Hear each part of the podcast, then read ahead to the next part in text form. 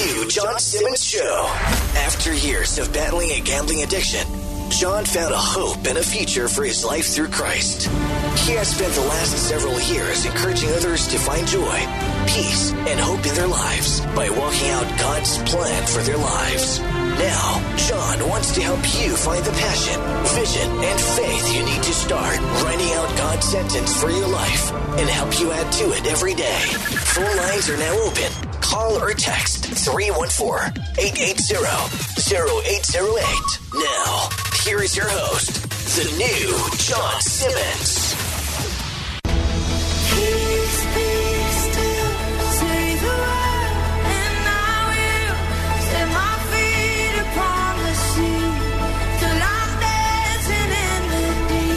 Hey, everybody, welcome to the new John Simmons Show, where you can find God's sentence for your life and become the new you. Where we talk about finding passion, vision, and faith in your walk with Christ so that your life can overflow with joy, peace, and hope. Today, welcome to the program, everybody. Hump Day, Wednesday. So excited you've joined me here on the program and also on Facebook Live if you have the ability to stream on your social media device, whatever it is your tablet, your phone, your TV.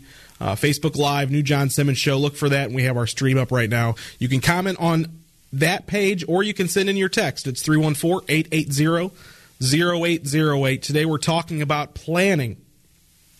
In fact, three keys that you can use to start a new plan in your life, three keys that you can use to find God's sentence for your life, three keys that you can do to start something over. Because statistics say, and the reason we're talking about this on the show tonight is that more than 80% of New Year's resolutions are either completely gone from our lives at this point or at least have been broken more than once.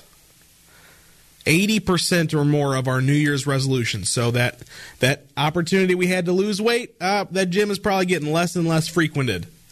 That opportunity to stop smoking, we probably bought a pack at QuikTrip, and you know that opportunity to start talking a little different. Maybe we've you know started to weave the language back into our lives. New Year's resolutions don't always work. We've talked about that on the show before. But what does work is planning and inviting God to show us what to do with our lives. And so I wanted to give you three keys. We can stand on scripture to follow these out. I think these are easy enough for everybody to sort of get excited about them because look, they're they're simple. They're also you can look in the world and see where they've been successful.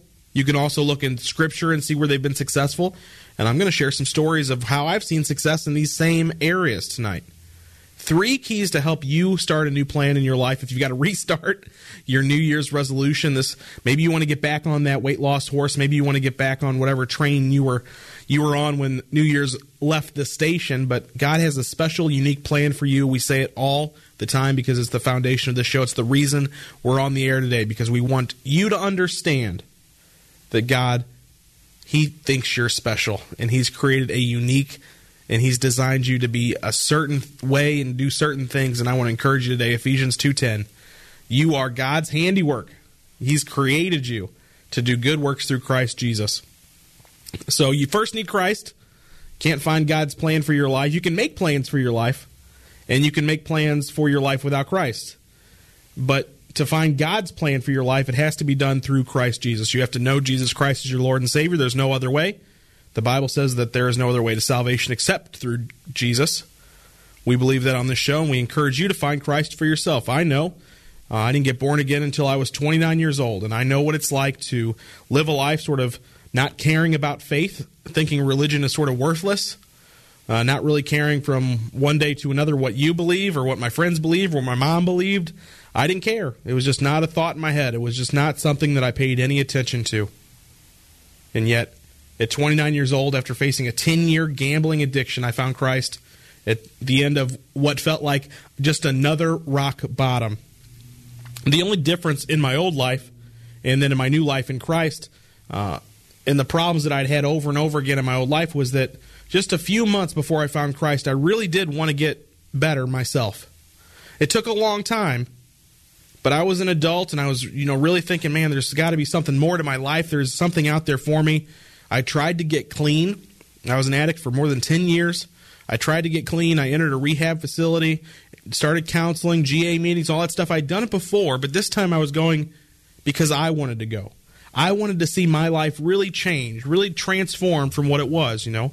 I wanted to get away from making a bet every day of my life. I wanted to get away from the constant thought that I owed someone money and the worry that was associated with that. The stress level in my life was so high all the time. Now, it may not have been stressful to you, but to me, it was like the worst thing going. Every day I owed somebody money. Every day I would make a bet, and whether I won or lost was not the issue because I would never stop. So even if I had a streak of 11 weeks where I never lost a bet, eventually those bets started to pile up because every day for me was just another fix.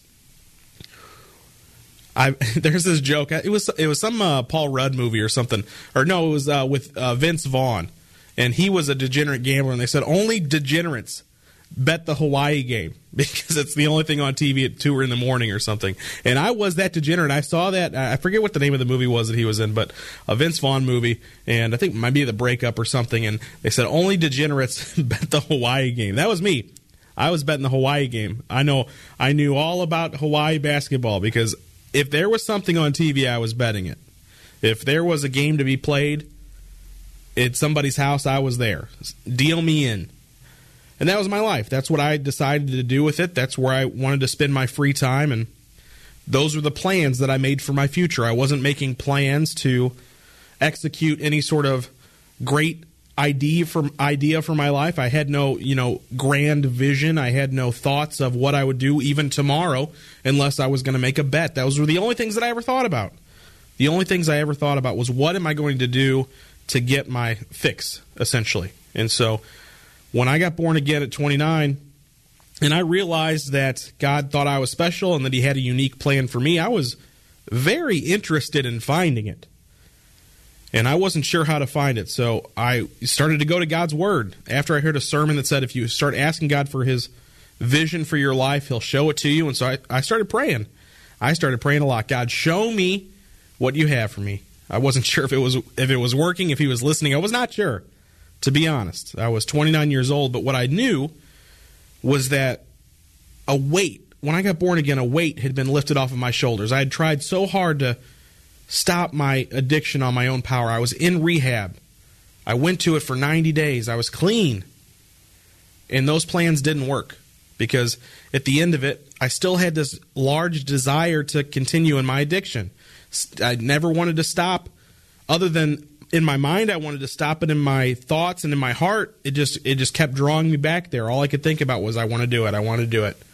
How do I do it? How do I do it? How do I stop doing it? Like every thought in my mind was centered around this addiction centered around the next bet centered around trying to stop gambling. And for me that was no exciting life to live. Even though I was planning on being free from this and I had done all the things that the world taught me to do to get free. Sign yourself off the boat. Go into rehab. Go to the GA meetings. Get a support group. Have somebody look over your finances so you can't touch them. I was doing all of these things and I was able to skirt around all of them at times and and they were very difficult even in the season where I was trying to do them. I wanted to see a different plan in my life and I didn't know how to find it.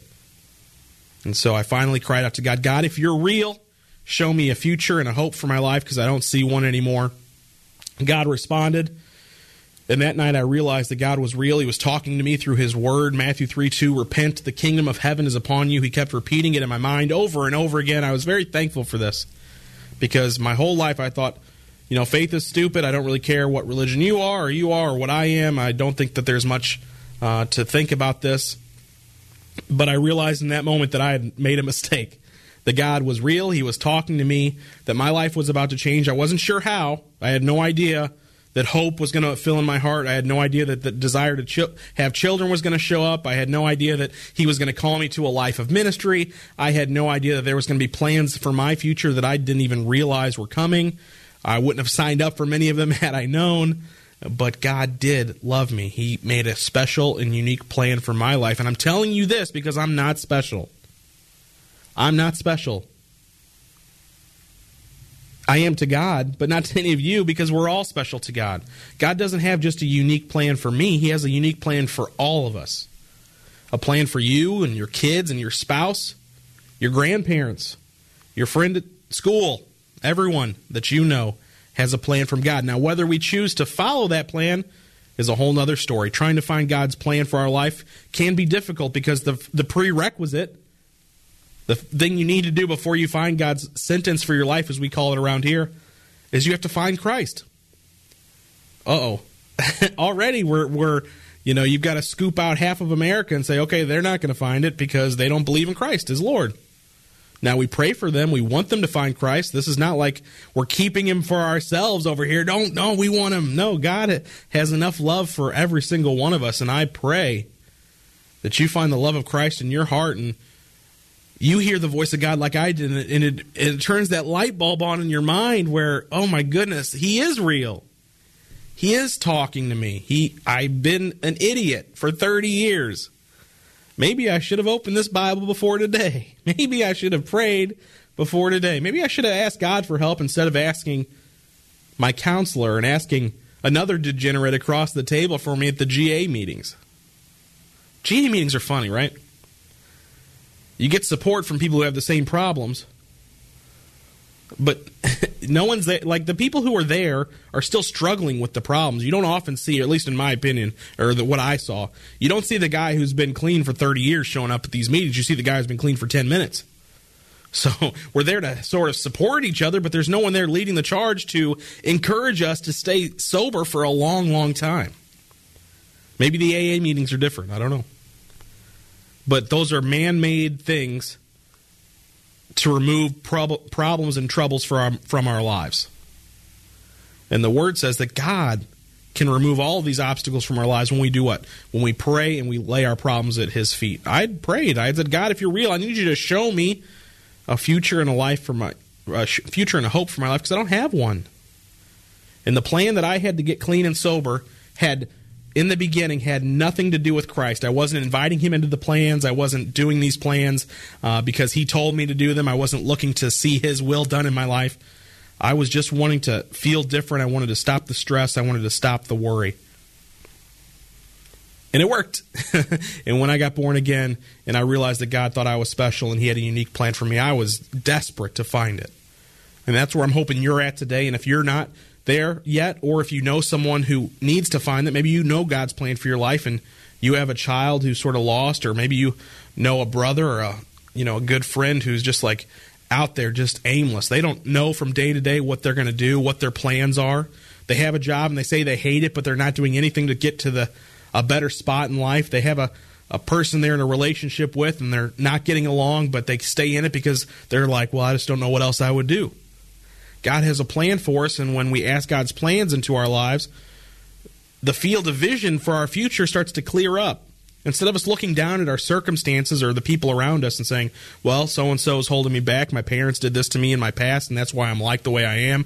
I'll never get ahead. I'll never get ahead. I'll never make enough money because my boss doesn't want to give me a raise. Like, we, we have a lot of complaints and we have a lot of circumstances in our lives that prevent us from seeing the future of our lives like God sees the future of our lives. God is eternal. He can see everything from beginning to end. It's why He has the best plan for our lives. Many of us think that we are the greatest author of our future because who better to write a plan for our future than ourselves? Who has the best interest in mind for me than me? I think absolutely I am the person who's going to make the best decisions for my future because I'm going to pick what I want to do. I'm going to watch what I want to watch. I'm going to say what I want to say. I'm going to do what I want to do. How could that go wrong? The world tells me I want to do what makes me happy. And I found out that at 29 years old, I did everything that way, and the results were dumb. the results were not what I wanted. I didn't have a life worth living. I didn't have a hope for my future. I didn't see how I was being beneficial not only to society but to even my own family was upset with me most of the time. That wasn't a life that was exciting to wake up to every morning. I didn't, you know, wasn't motivated with a smile on my face to get up and tackle the world like I am today because I have God's plan for my life and not my own. I want you to seek God's plan for your life. It can absolutely transform the way that you see the world again, like this vision in front of you, this vision of God's plan for your life begins to clear up everything in front of you. So you can stop looking down at your circumstances. You can stop looking behind you and blaming your past or the people in your past or the struggles you had in your past, like I had my addiction. Now, you may not have an addiction. You may say, "Well, I'm not addicted, John. I have a fine life." You might have still a sin in your life that's tra- that's that's dragging you down. Maybe it's selfishness. Maybe you work too hard and you don't spend enough time with friends or family. Maybe you love your kids more than you love your spouse. Maybe you love, uh, you know, playing video games 88 hours a day, but you don't do anything else with your life. There's all sorts of stuff in our lives that doesn't have to be an addiction that keeps us away from God. Our priority in life, if we put God first, He makes room for everything else. If we're able to put God in our hearts, allow Christ to be Lord, and then say, God, what do I do? Start spending time with me, he'll say. You start spending time with God, and he's going to make all of this room open up in all of your life. It's going to start showing you how to act in your family, start showing you what to do with your friends, start opening up avenues in your job or your school or important things like your hobbies or you know your gifts and your talents there's all sorts of things in our lives that can be transformed by the plans of God but we have to find God first we have to believe that Christ died to give us salvation. And just like I say that God has a plan for you, God had a plan for Christ. Christ came from the very beginning. Genesis, the beginning of Genesis, when the fall of man happened, God said that Jesus would crush the head of Satan. The very beginning. Jesus showed up at the age of 12. He's in the temple telling his mom and dad that I should be about my father's business. At 30, he's called into his ministry, grabs a team, starts shepherding them to be able to share the gospel after he's gone. All the while, knowing that God had a plan for his life to do what? To die on the cross. Imagine living your whole life knowing you're meant to die.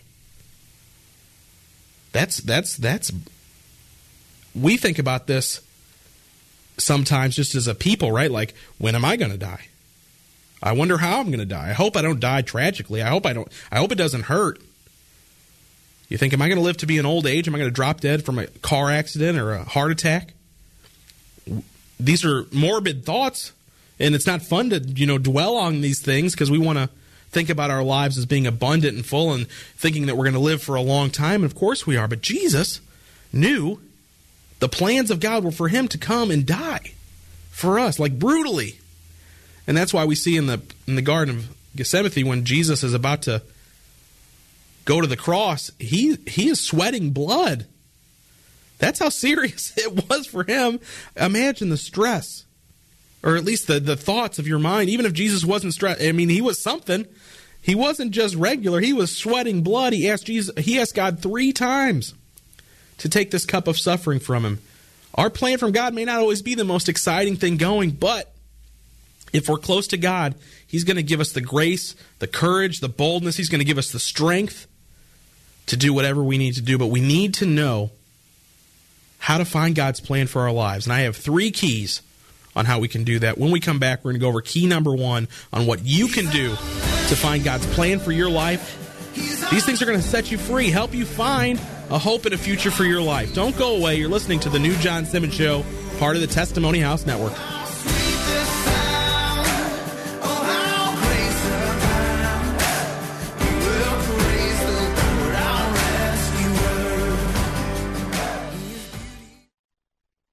Find passion. Find vision. Find faith. You're listening to the new John Simmons Show, part of the Testimony House Network.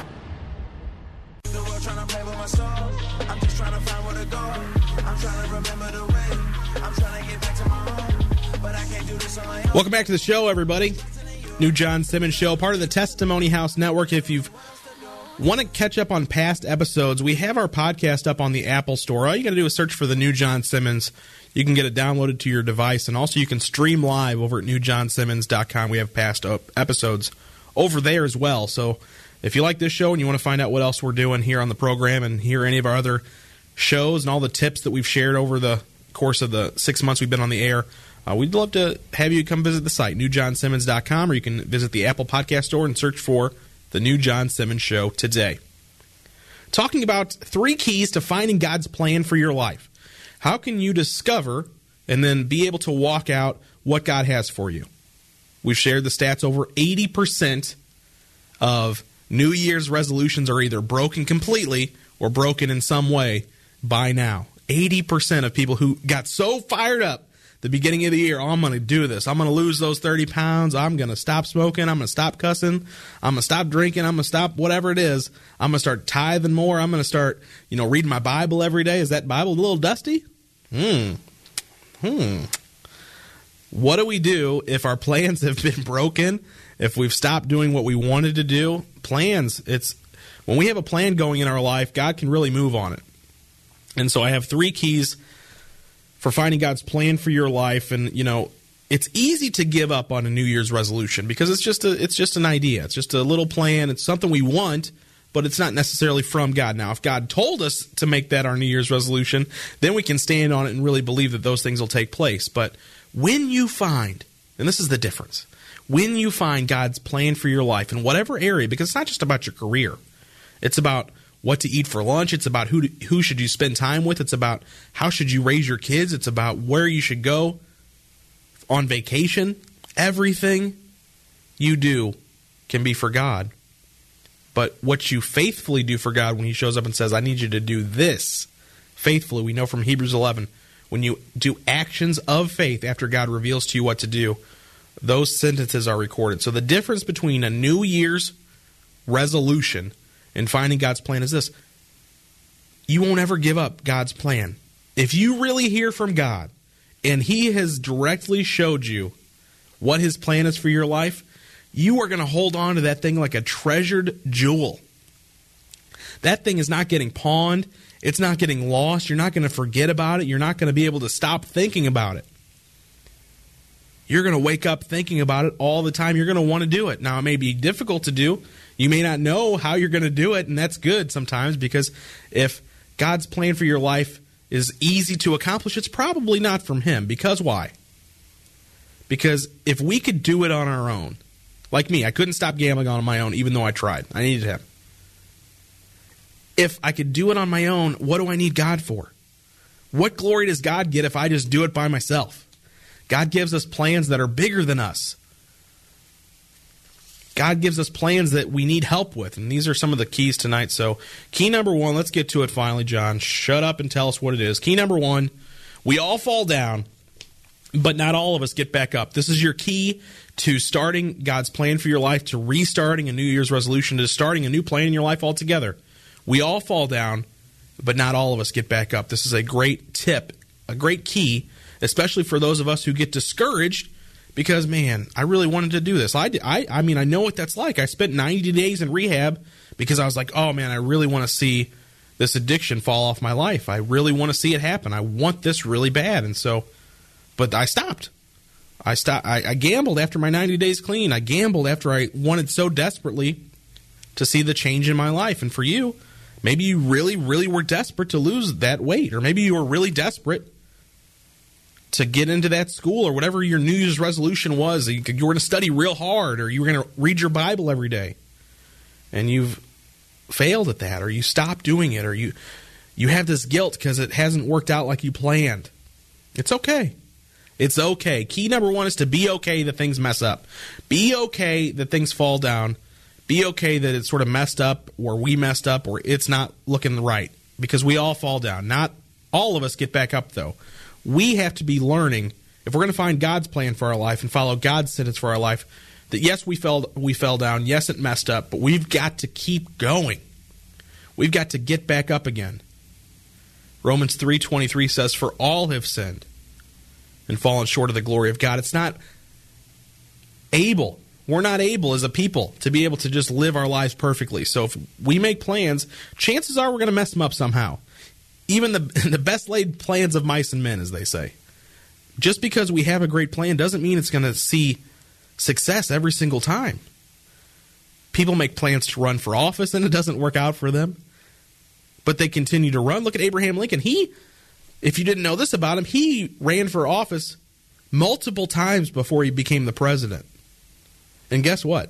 He lost every single one of them. The only office he was ever elected to that he ran for was the presidency. Imagine this. Imagine that you run for councilman of your city here in St. Louis and you don't get it. Well, that sort of stopped most of us in our tracks. First off, most of us wouldn't even get out of the house to want to get the petition signed where you need, you know, 10 or 20 or 30 signatures of your neighbors. I got to go knock on my, da- my neighbor's door? Oh my goodness, I don't know them. They don't know me. They're going to think I'm a Mormon. Knocking on the door trying to give them some some Latter-day Saints. But let's say we've got the petition and we sign it for city council and we get the flyers made. We put some yards in the sign, you know, we put some signs in the yard. We have all our friends and family go out and vote, and then you miss it. You know, you lose by six votes because you know who votes in the councilman election? Like eight people, right? You lose by six votes, and are you excited to you know try that again? What if you were like, well, I didn't make councilman. I'm going to try to be the mayor. I'm going to spend more money. I'm going to advertise more pe- to more people. I'm going to shake more hands. I'm going to get more signatures on the petition. I'm going to do more work than I did last time. To spend more money than I did last time. Because I really want to be the mayor. When it didn't work out so well last time. How many of us would do this? You would really want, I mean, you would really have to be hungry. Like spiritually, or, or just, you know, not physically hungry like I didn't eat today, but like hungry like I need this. I need this right now. I need to be councilman. What's the point of this, John? Abraham Lincoln did that multiple times. This guy ran for whatever the council seat was. He ran for Senate. He ran for, I don't know how many it was, three or four things, and he lost them all. And he didn't just give up and rerun the next year or give up at all. He gave up by going up to the next level and saying, well, if I can't be councilman, I'm going to be mayor. Oh, they don't want me to be mayor. I'm going to be governor. Oh, they don't want me to be governor. I'm going to be the president. He, the, imagine the tenacity on somebody. Imagine if one of your friends was like, I didn't get the job as janitor at Target. I'm going to sign up to be the manager. like, none of us would, we would laugh that person out of the room. Oh, they won't. They they they didn't want to make me the director, so I'm going to buy the company. What? This is ridiculous. This is not how normal people act, but this is how people act who know the key number one. We all fall down, but not all of us get back up. Abraham Lincoln knew how to get back up. Do you know how to get back up? Is this New Year's resolution that maybe you fell down on? Is it the end of that resolution? Are you done with that plan? Or are you saying, okay, I messed up? I get it. Maybe I should have kept going. Maybe it was too difficult. And you have, I'm sure, really good reasons why we stop things, right? But if you get God's plan in your life, you're not going to be able to lose that hunger like Abe Lincoln had, or like many others who have failed at things and not seen success until later in life, even though we see them now and say, well, they're successful. They're successful now. You know, Elton John filed bankruptcy several times before he was a, you know, a rich guy. Mark Cuban. People that are familiar to us have lots of failures or mistakes in their past, and they were able to get back up. The world was able to get back up. Steve Jobs, imagine if Steve Jobs, after he was fired from Apple the first time, if you didn't know, Steve Jobs, who created the Apple company, was fired from it and then later brought back to run it. And then it became, on his second term in the company, there then it became the thing that we know now with the iPhones, and the iPads, and Apple running the world, essentially technology wise. Imagine if he gave up, because he was rich. I mean, the dude was loaded even before the iPhone. Imagine if he gets fired from Apple and he's just like, you know what, I, I give up. They don't want me. I don't want to do the next thing. We all fall down, but not all of us get back up. If you want to find God's plan for your life, if you really want to make a plan in your life and stick to it, you have to be able to get back up from the falls. I once heard a Bible teacher say, only a dumb Christian would run into a brick wall one time and say, well, it must not have been God's will for me to get through that wall. Meanwhile, a non Christian will run into that wall a hundred times. They'll find a way over it. They'll bulldoze it down if they need to get through it. If you really want something on the other side of that wall, you're going to find a way. We hear stories like this all the time. Overcomer stories, people who have found real, you know, real success after multiple failures, failed companies, failed businesses, failed opportunities, you know, people who would not make it by our standards, but they kept trying, they kept going. That movie that Dennis Quaid was in, the baseball movie, about the guy who was like 40 years old and ended up pitching in the major leagues. That story's crazy.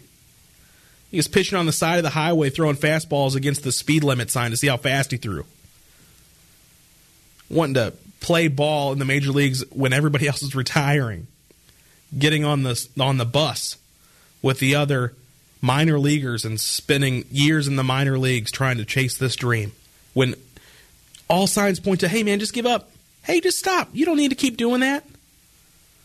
Key number one we all fall down, but not all of us get back up. Not all of us have the tenacity and the hunger to keep going. But if you want to find God's plan for your life, you really want to find it, this is a huge key. Don't just stop your New Year's resolution, make a new one. Or continue that one, get back up and say, hey, I'm going to the gym tomorrow. I messed I haven't gone for last month, but I'm going tomorrow. I'm going right now. I'm leaving the house right now. Key number two finding God's plan for your life, restarting a plan, whatever you want to call it, being mm-hmm. able to see your future and not hang out in your past. Key number two is we need to write our plans down. The Bible talks a lot about writing our plans down. It also talks about plans in general. I love Proverbs 6 3, though. Commit your work to the Lord, and your plans will be established. So if you just put the Lord in your heart, He's going to be able to just mold your thoughts and shape you in a way that allows you to see what you're supposed to be doing. Whether it's through His Word, conviction of the Holy Spirit, whether He sends you a dream or re- revelation, or whether you realize what your gifts and talents are and you really find a, a niche somewhere where you're able to walk out and find success or just be excited to wake up and do those things in the morning. Of course, we know Habakkuk 2 2 tells us that we need to write our visions down clearly so that others may see it. Why is this important? Why is it important for us to clearly write our plans down? Well, number one, if you just want to look at it from a secular business world standpoint, banks don't write loans to people with ideas. They write checks to people with plans. You need a business plan to get a loan at a bank for your startup business. That idea you have in your in your you know your garage and you're like, man, I could really turn this into something. If you walk into the bank just to tell them, hey man, I'm gonna start making beer in my basement, they'll just be like, okay, great, have a good time, you know. But if you go in there and say, hey, look, I have a plan, a business plan. This is the way I'm going to market it. This is the way I'm going to sell it. This is the way I'm going to make it. This is the way that I'm going to get my employees set up. Now, people might be interested. The bank might actually give you money to start this plan. So if you just want to look at it from this from this just simply secular mechanical money aspect, if you want to make more money in your life, if you want to get a loan to start a business, if you want to do something in your life that requires plans, you need to write them down. Everybody has ideas, but the people who get on Shark Tank to share their ideas with the, the panel, they wrote those ideas down. They made, made prototypes. They showed up with something other than, hey man, I had this idea that I was just going to make a new type of fish bait. Well, what kind of fish bait is it? Well, I don't know. I just have an idea that I'm going to make a better fish bait than somebody else. You need a plan. You write your plans down. It helps put your thoughts to paper. And the Bible tells us that we need to write them down clearly. And I always thought it was interesting that it doesn't just say write them down. It says write them down clearly so that others can see them. So you're not writing them down for yourself. You're writing them as if someone else is going to be in charge or be able to see them. And I like this because that means that even if God's given you a plan and you're not around, it can still be done. If you die, somebody can pick up after you. If you move on to the next thing and you start a business, but God calls you away and you can now have employees who are running the business for you. I also like this idea I heard in the uh, to bring up Steve Jobs again, who's an excellent example of someone who found a plan in their life, not necessarily God's plan, but found a plan that was successful by worldly standards. The first guy who invested a ton of money into Apple computers, the first guy to really give them that check that really launched them to be able to create the personal computer, said that Steve Jobs only said two sentences to make him write that check. He didn't explain to him all the doodads and the wires of this computer and how it's going to work and how many volts it needs to be plugged into. He didn't explain any of that. He said something to the effect of, I'm going to put a personal computer on everybody's desk and it's going to change the world. He was clearly able to share the vision that he had for his company, even though it didn't explain any of the process. The vision or the plans, his plan was to put a computer in everybody's house. His plan was to change the world. He wrote those plans down clearly so that other people could see them. And what happened? He got a lot of people to write big old fat checks to a company that hadn't even done anything yet. They hadn't built a one computer yet. The iPhone was not even an idea in his head. But he had plans written down. If you want to find God's sentence for your life, start asking him to show you first off. If he has told you and you're just thinking about it, write it down. Get it on paper, put it on your iPhone notes. That's where I keep a lot of my visions. I mean, I've got stuff in there from years ago. I'm still believing for. A lot of stuff has has actually come to pass. Things that I've planned, marriage, kids, ministry work, things that I've wanted to do, write a book. Those things have been accomplished because I've made a plan. I wrote the plans down. I didn't just say, "Hey, it'd be a nice day to." You know, I'd really just, I think I'd like to write a book. And then, you know, a week later, you forgot you even had that idea. Ideas don't make things happen. Plans make things happen. You you know, plan the work and work the plan. God has a plan for your life, and you need to write it down. It's key number two. We have one more key left up on our list of three keys to finding God's plan for your life. So when we come back, we'll go over number three. I really think these things can bless you guys. All you have to do is get encouraged that God's sentence for your life can absolutely transform and change and bring hope to your future today. Don't go away. You're listening to the new John Simmons Show.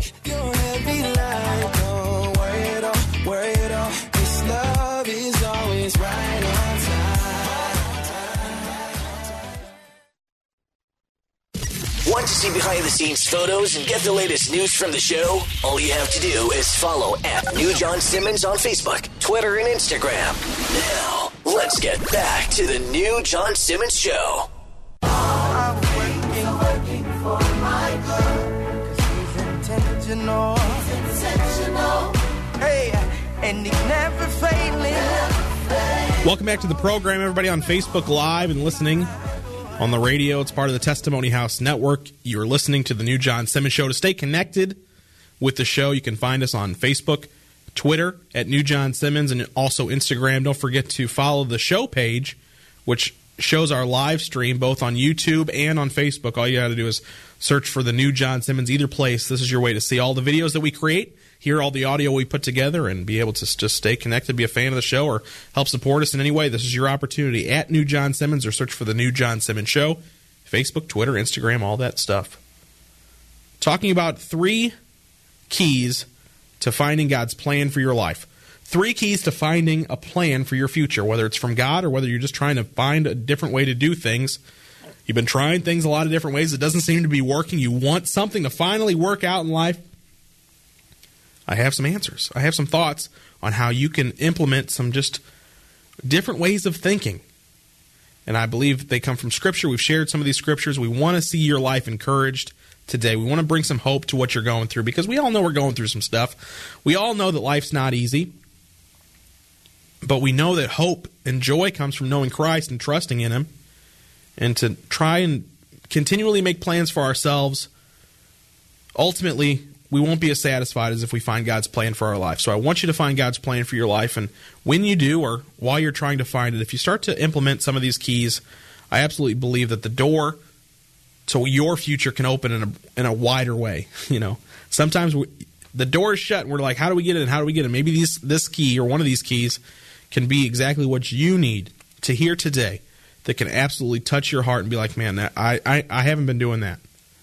Let's recap three keys to finding God's plan for your life. Number one, we all fall, but not all of us get back up. We all fall down. Everybody falls down. Humpty Dumpty did it, and I do it, and you do it. The righteous fall seven times a day, the Bible says. So if we can get up that eighth time, if we can say, okay, I've been knocked down, the devil knocked me down, but I'm going to get back up. I'm not going to believe that just because I hit this brick wall one time that it's over and walk away. God made people march around the walls of Jericho seven times before they fell. Imagine God's like, well, I'm going to need you to do that seven times. Well, what's the point? The point is God's asked you to do it, and it's going to help you, and it's going to uh, see results take place. I'm sure on their fifth and sixth time, they're like, I'm this. I'm feeling pretty silly. Silly. I'm pretty embarrassed. God keeps asking us to play our trumpets and march around this wall. And on that seventh time, boy, when it fell, I imagine they were just like, "Oh my goodness, it works." Oh my goodness. Not everybody's able to get back up when they fall. Our New Year's resolutions may have failed by February, but our plans from God don't have to pl- fail. When you catch God's plan for your life, you won't want to let go of it. You want to keep walking it out. I didn't know what it was like to know God's plans until I got born again. I'd had plenty of plans in my life plans to wake up and play a card game, plans to wake up and bet on Monday Night Football, plans to go out to eat wherever I wanted and eat whatever I wanted. And I gained over 100 pounds when I was gambling. Man, and have plans and have good plans. The Lord establishes our plans that commit our lives to Him, trust in Him, and He will act. So many verses. Key number two. What else do we need to do to find God's plan? We need to write our plans down. Simply having an idea is not the same thing as having a plan. You can't just figure out what to do without writing them down. You might have a great thought. You might have the world's greatest invention in your mind, but if you don't write it down clearly for other people to see, how is it going to manifest or turn into what you want it to look like? Architects draw up buildings before they put any cement in the ground. They know what it looks like before it shows up. Your plans need to be written down. It's it's it's basic business if you want to call it that. But from a spiritual standpoint, God asks us to write the plans down so that one we can share them with other people. And two, so we know what we're trying to accomplish along the way. So we can look down at our plans and say, "Oh yeah, this step's next. I got to build this part of my life. I got to build up this schooling. I got to get this education. I got to you know, find this person who can help me do this. I've got to learn this about myself. I've got to mature in this area. Whatever it is. Key number three, the final key we're sharing tonight's show. Keys to finding God's plan for your life. Number three, we need to include others in our plans. This goes along with writing the plan clearly down, but really it's so much more than that. If you have a plan, let's say you have your plan and you've you may have failed in January and you're trying to pick yourself up here in the end of February. You've, you've decided you want to pick yourself back up. You've wrote your plan down, you got your phone out, and you're like, all right, this is what I want to do. Number three, you need to include others in your plans. You need to tell somebody what you're thinking. Tell somebody what you wrote down. Share it with other people. Why? Because God's created us to be more successful in groups. God does not want us to be alone. There's plenty of scripture upon this. 1 Thessalonians 5:11 encourage one another and build one another up just as you are doing. When we share our ideas, what happens when you're like, "Hey man, I'm trying to lose weight?" Are people like, "Oh, that's dumb?" No, they're like, "Oh man, that's awesome. I hope you do it." And how's that going? And you know, where are you going to work out at? And it helps you sort of process what you're trying to do. Ecclesiastes 4 says, Two are better than one because they have a good reward for their toil. For if they fail, one will lift up, lift up the other. You need to tell somebody about your plans because guess what? We're going to have obstacles. We're going to have things in our way that try and stumble us. And what we need to do is call on our friends and say, hey, look, man, I got messed up. Can you come help me out? And they're going to be like, oh, yeah, man, I'm going to come. I'm going to lift you up out of the hole that you fell in. I'm going to be there. And on the days that I'm struggling, you're going to be the person to lift me up. This is true in marriage. There's some days that me and my wife are on the opposite page uh, from one another and maybe from the opposite page of our children and one of us able to handle it calmly one day and the other one sort of stressed out and vice versa the next day we're made to be in groups and when we have a plan in a group setting. It helps encourage us. You know, the a great example of this in real life, if you want to have another one, is like Jenny Craig or Weight Watchers. These programs where you go and you have a a powwow with people who are on the same program as you. You all weigh in together. You talk about your victories during the week. You talk about, you know, hey man, I, I had a struggle on Saturday. We had a party at my house and I ate too many points or whatever it was. And my mom was on Weight Watchers for a long time, lost a lot of weight doing that. I know people who have lost a lot of weight on this program, but it's not just a weight loss program, it's a support group. Even Weight Watchers and Jenny Craig know that it's better to lose weight when you're around other people trying to do the same thing business leaders will tell you if you want to be better at something, you get around people who are doing it better than you're doing it. Sharing your plans with other people allows you to have all sorts of support. In addition, the Bible says that there's wisdom in a multitude of wise counselors. So maybe you have plans and you share it with somebody else and they're like, hey, did you try doing it this way? And you're like, oh my gosh, that's the most brilliant thing I've ever heard. And because you shared your plans with someone, they were able to encourage you to do things in a way you weren't thinking because your mind wasn't there, but it's really helped you. Maybe it's sped up the process. Maybe it's made something cheaper. Maybe they turned you on to a person who can help you. Maybe they offered their services to you and they were like, hey, I'd like to help you get that going. You know, you, you want to make your lawn look better this summer.